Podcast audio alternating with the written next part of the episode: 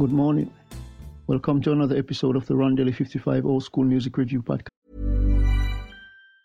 Say hello to a new era of mental health care.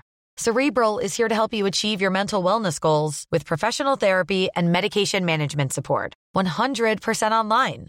You'll experience the all new Cerebral Way, an innovative approach to mental wellness designed around you.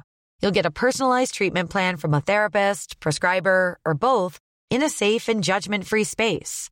Your cerebral therapist or prescriber will outline a customized plan with clear milestones along the way so you can get to feeling your best. With Cerebral, you're not alone in your mental health journey.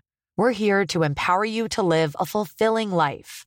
So take that first step towards a brighter future and sign up today at cerebral.com slash podcast and use code ACasts to get 15% off your first month. Offer only valid on monthly plans. Other exclusions may apply. Offer ends July 31st, 2024. See site for details.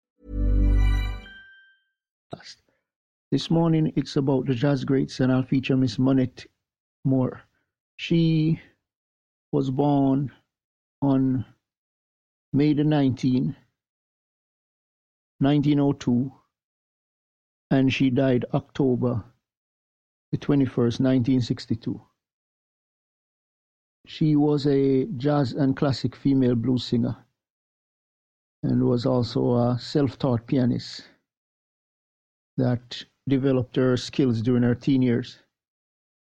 She recorded 44 songs between 1923 and 1927 and was featured on songs by by many. Example: Charlie Johnson, Elmer Snowden, Bubber Miley, Tommy Ladnier, Fats Waller, and the list goes on and on.